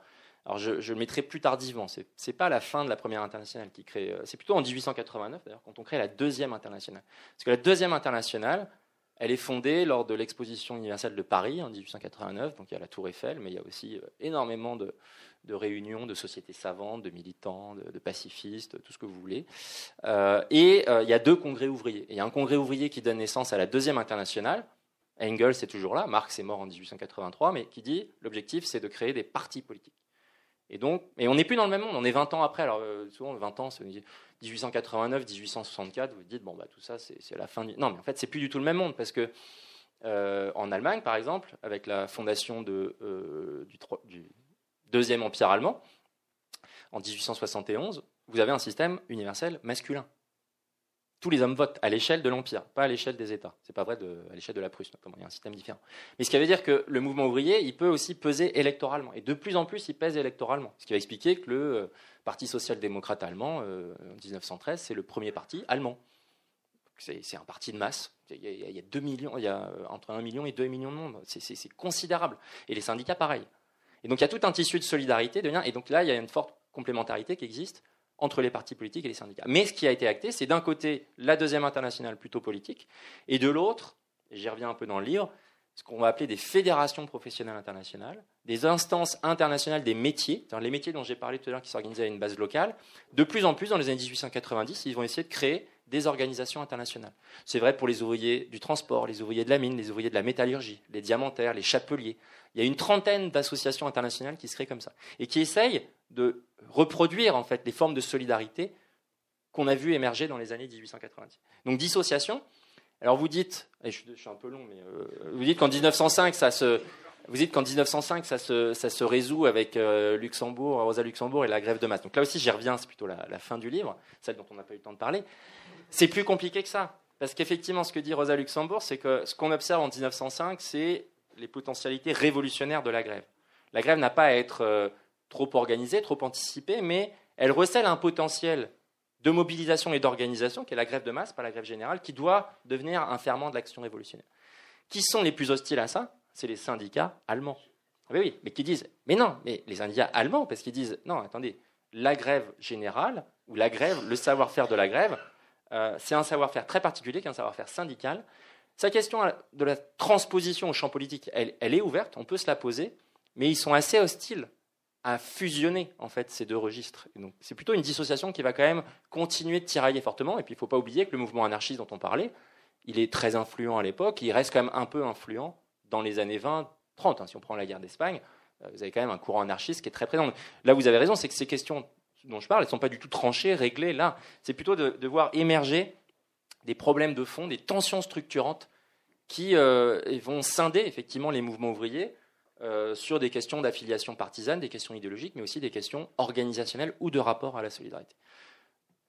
La question suivante portait sur la répression euh, par la police. Oui, alors évidemment, il y, a des cas de, répression très violente d'époque. Alors, je ne reviens pas sur la commune, mais là, on, est sur des, phénomènes de violence euh, bon, qui font écho, par exemple, aussi à la répression des journées de juin 1848 euh, en France. C'est des milliers de morts. Alors, les, chiffres, par exemple, des victimes de la, semaine sanglante, entre le 21 et le 28 mai 1871, a été l'objet d'un long débat entre historiens, euh, avec des estimations, celles de bon, d'anciens communards, les Sagaray ou autres, Bon, les, travaux les plus récents, euh, si vous les révisent à la baisse, mais ça révise à la baisse, mais c'est considérable. C'est autour de, mémoire de 7000 morts en, une semaine. Donc, si vous voulez, en termes de violence euh, physique, euh, on est évidemment sur des, bah, formes de massacres hein, qui, sont, qui, sont, qui vont exister au XXe siècle, bien sûr, mais dans la répression du mouvement ouvrier, qui quand même auront une ampleur bien moindre euh, dans des pays comme la France ou d'autres euh, au cours du XXe siècle. Même s'il y a, d'autres massacres connus hein, jusqu'en 1961, 1962 bien sûr, euh, dans le cadre français métropolitain à la fois euh, en octobre 61 et puis en, février 1800, 1962. Euh, pardon, je, me trompe de siècle. Euh, après, il y a d'autres épisodes qui vont notamment mobiliser au sein de la Première Internationale. Un épisode sur lequel je peux revenir, qui est en principe pas très connu de vous, sauf si vous avez une connaissance fine de l'histoire du mouvement ouvrier belge, c'est les répressions exercées contre les, ouvriers, alors d'autres bassins industriels très importants à l'époque, à Serein notamment, qui est une ville toute proche de, Liège. C'est la ville d'origine des frères Dardenne. Je ne connaissais pas Serein, je suis allé il n'y a pas longtemps, donc c'est une ville qui est qui était un des grands fiefs là aussi du capitalisme euh, industriel belge, avec une figure qui est la figure de l'industriel John Cockerill, qui avait fondé en fait euh, l'activité métallurgique, sidérurgique euh, au début du XIXe siècle. Et il y a des grèves qui se lancent dans les années 1866-67, là précisément sur lesquelles je travaille. Et là, on envoie l'armée, on réprime, il y a des morts. Et c'est ce que la première internationale va appeler les massacres belges. Et donc on va essayer justement de mobiliser euh, l'ensemble des ouvriers européens, on va créer des souscriptions, et là on appelle aux dons, on dit qu'il faut, les aider parce qu'ils sont juste victimes d'une répression atroce, parce que là il y a effectivement euh, usage euh, de la force brute et alliance très claire, très étroite entre la firme patronale et puis les pouvoirs publics et l'armée. Mais c'est des épisodes qu'on va retrouver après, bien sûr, vous connaissez l'épisode de Fourmi en 1891, L'origine du, 1er mai, c'est notamment euh, les événements qui ont lieu à Chicago, hein, Haymarket Square en 1886. Donc il y a une bombe qui explose le 4 mai 1886, on ne sait pas exactement d'où elle vient, mais il y a aussi une très forte répression policière. Puis là, on exécute, vous savez, on exécute, euh, de mémoire, c'est quatre euh, responsables qui n'avaient pas grand-chose à voir, enfin, qui n'étaient pas responsables dans le truc, bon, Parsons et d'autres, des militants de ce, mouvement, et qui sont ensuite exécutés. Donc là, c'est la peine de mort. Euh, donc après, on pourrait continuer, mais euh, des cas comme ça, et qui vont notamment être des, grands moments justement de mobilisation de la solidarité internationale, celui, le, dernier que je peux mentionner, qui est à la fois lié au mouvement ouvrier et au mouvement libre penseur, c'est euh, tout le mouvement de solidarité en faveur de l'anarchiste barcelonais Francisco Ferrer en 1909. À l'issue de la semaine tragique, Ferrer et d'autres sont poursuivis, exécutés. Et donc là aussi, c'est un moment où on utilise indifféremment sur le plan politique, syndical et libre penseur, cette figure et ces pratiques de la solidarité internationale, euh, avec cette idée que le mouvement ouvrier, dès l'époque, effectivement, a ses martyrs. Ces martyrs qui parfois peuvent être euh, extrêmement nombreux, c'est le cas de la, commune. Donc il y a des visages ensuite, Varlin, d'autres qui sont des visages individuels de cette répression. Et puis après, il y a vraiment des, personnalités qui symbolisent à elles-mêmes toute l'injustice et qui vont être des catalyseurs. un, des épisodes que je mentionne dans le livre aussi, c'est Sacco et Vanzetti, dans les années 20. Qui sont, et donc après, si vous reprenez le 20e siècle, justement, ça se cristallise sur des figures comme ça, qui réactivent tout un ensemble de réseaux, de leviers de solidarité, de protestation, à des échelles internationales. Donc pour euh, reboucler ce que vous disiez, dans les années 20, Sacco et Venditti, ça mobilise, c'est des anarchistes à l'origine, mais ça va mobiliser des anarchistes, ça va mobiliser les communistes, ça va mobiliser les socialistes, ça mobilise en fait, au-delà justement de ces divisions très fortes qui ont été entérinées avant la guerre de 14, ça va mobiliser plus largement les associations ouvrières par-delà leurs leur différences idéologiques, politiques ou organisationnelles. Bonjour. Alors, euh, je voudrais revenir sur ce que vous aviez dit sur construire la solidarité et consentir à des coûts pour euh, le bien-être collectif, etc. Euh, en m'éloignant un petit peu, par exemple, dans Nord et Sud, dans le roman d'Elisabeth Gaskell, il y a toute, toute une histoire autour d'une grève d'ouvriers, etc. Et notamment un homme qui est le seul à devoir euh, subvenir euh, aux besoins de sa famille avec euh, des enfants en bas âge, une femme malade, etc. Et il dit je veux bien supporter votre grève, mais moi je veux je veux votre aide aussi pour pouvoir bah, continuer à vivre tout simplement. Donc les ouvriers y consentent, mais finalement cet homme ne tient plus et euh, il les trahit et il trahit aussi euh, son ancien euh, patron et il se fait rejeter par toute, par toute la communauté des ouvriers et il termine par se suicider. Donc, est-ce qu'il y avait, bon là c'est de la fiction avec l'effet dramatique, etc., mais est-ce qu'il y avait des cas un petit peu similaires et dans quelle mesure Enfin voilà. Oui, j'ai acheté le livre, mais je ne l'ai pas encore lu. Mais. Non, non, mais tout, ça pour, pour vous remercier de, de remettre ces questions d'international, d'internationalisme euh, sur la table. Euh, pour, et pour vous poser deux questions. euh, par rapport à la, Non, non, mais deux petites questions. Euh, excusez-moi. Euh, par rapport à la solidarité pécuniaire, au, fait que les, les ouvriers, que vous l'avez cité pour le Creusot, veulent gérer eux-mêmes leur caisse, est-ce que vous pensez qu'aujourd'hui, puisque c'est l'État qui gère tout ça, est-ce que l'État a, gagné en fait euh, En fait, ça c'est une question. Euh, bref. Et deuxième petite question. Euh, est-ce que vous écrirez un livre 2 sur, sur la suite bon.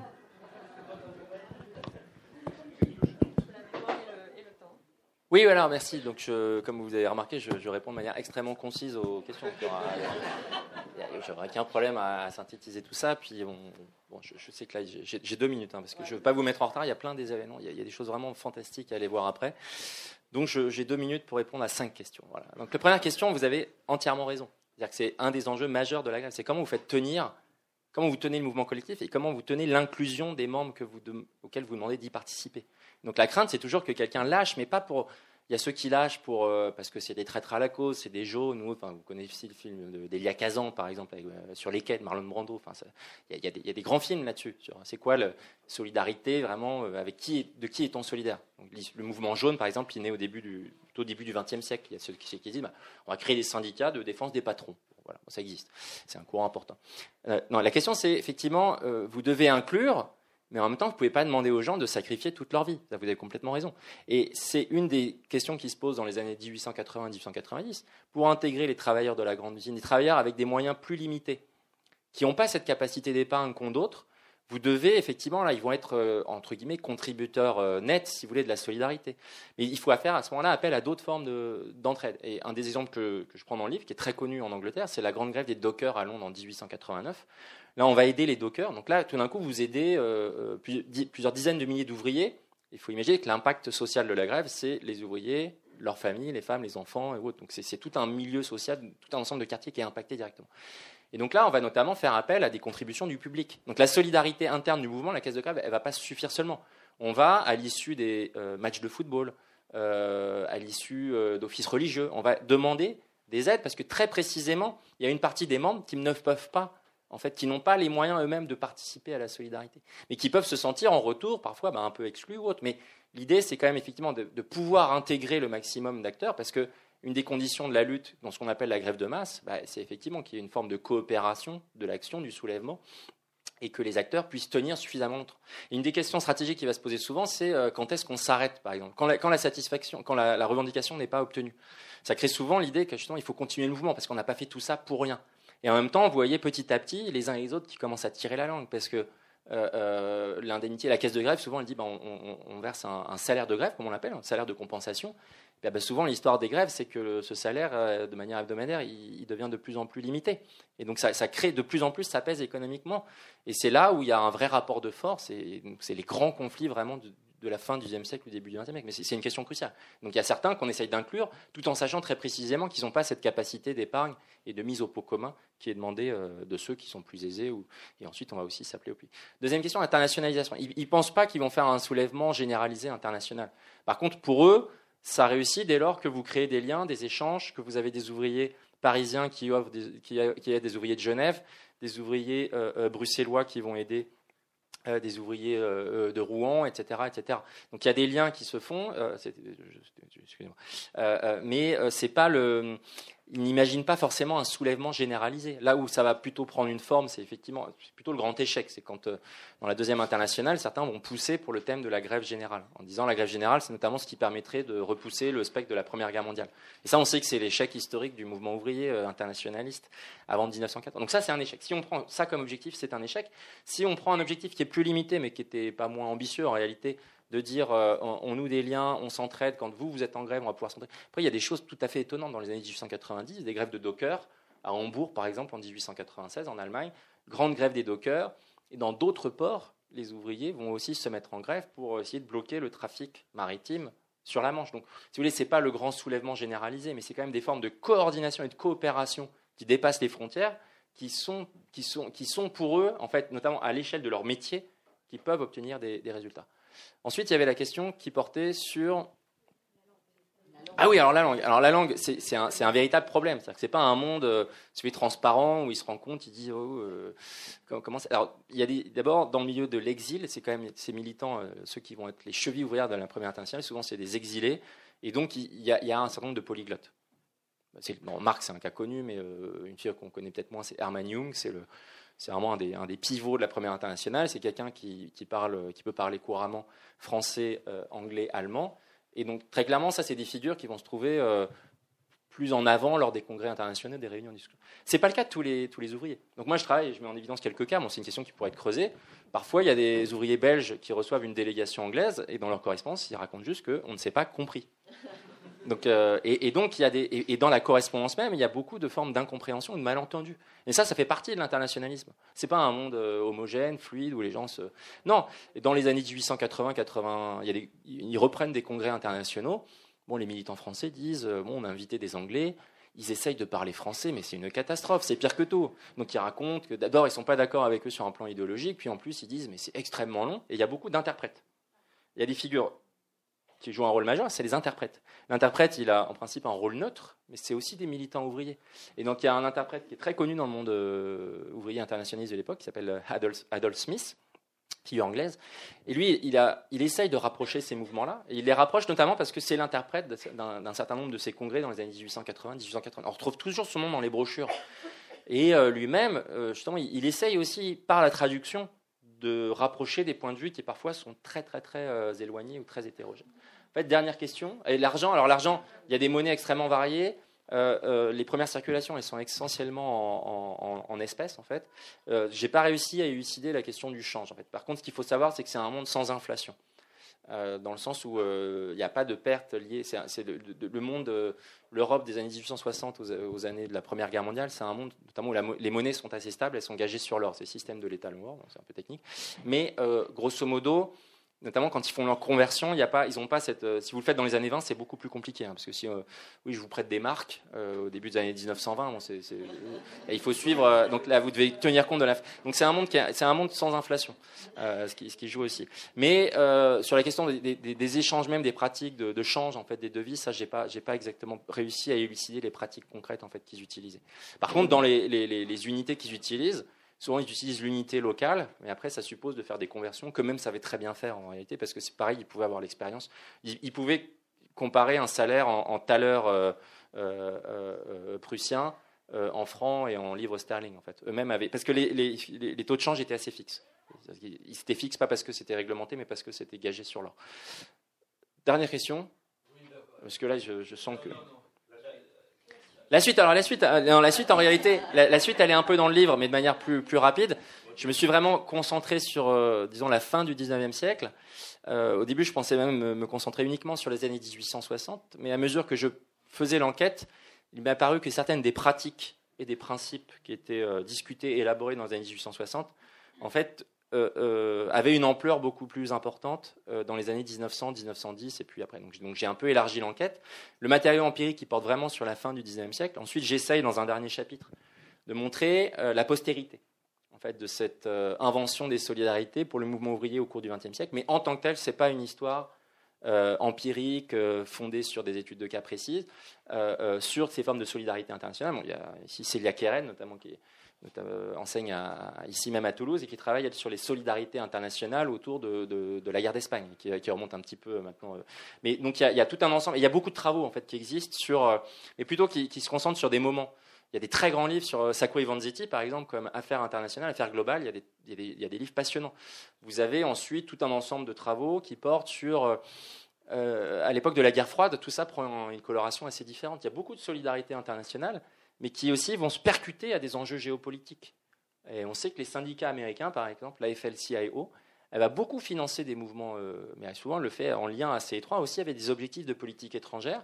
Pour que le livre, je le termine sur les épisodes notamment du Chili en 1973, puis de Solidarność en Pologne en 1980-80, parce que c'est en quelque sorte l'apogée en fait de ces pratiques de solidarité internationale où les syndicats jouent un rôle fondamental, et c'est en même temps, euh, si vous voulez, le début de l'effritement de ces solidarités parce qu'on ne retrouvera pas de tels épisodes de mobilisation. Mais à l'époque, c'est très clairement imbriqué dans des épisodes alors, à la fois liés au choc des blocs, à des épisodes liés à la guerre internationale, à la guerre froide, et puis ce qu'on voit surgir aussi à cette époque-là, qui est un peu la fin de cette histoire, euh, provisoirement, c'est la manière dont euh, des associations, des ONG, un mouvement humanitaire va récupérer une partie de ce langage, de cet idéal de la solidarité internationale, mais sur des bases complètement différentes, et de plus en plus des bases qui vont être dissociées de l'action syndicale et de la focalisation sur les inégalités économiques et sociales. Donc l'idée la bifurcation, elle s'opère quelque part dans les années 70. Donc je tire ces fils-là, mais euh, évidemment, pour être tout à fait honnête, et j'essaye de, l'être devant vous, enfin en tout cas maintenant, euh, euh, le matériau empirique, il porte plus sur le, 19e siècle, jusqu'à la Première Guerre. Merci beaucoup. Hein. Désolé d'avoir...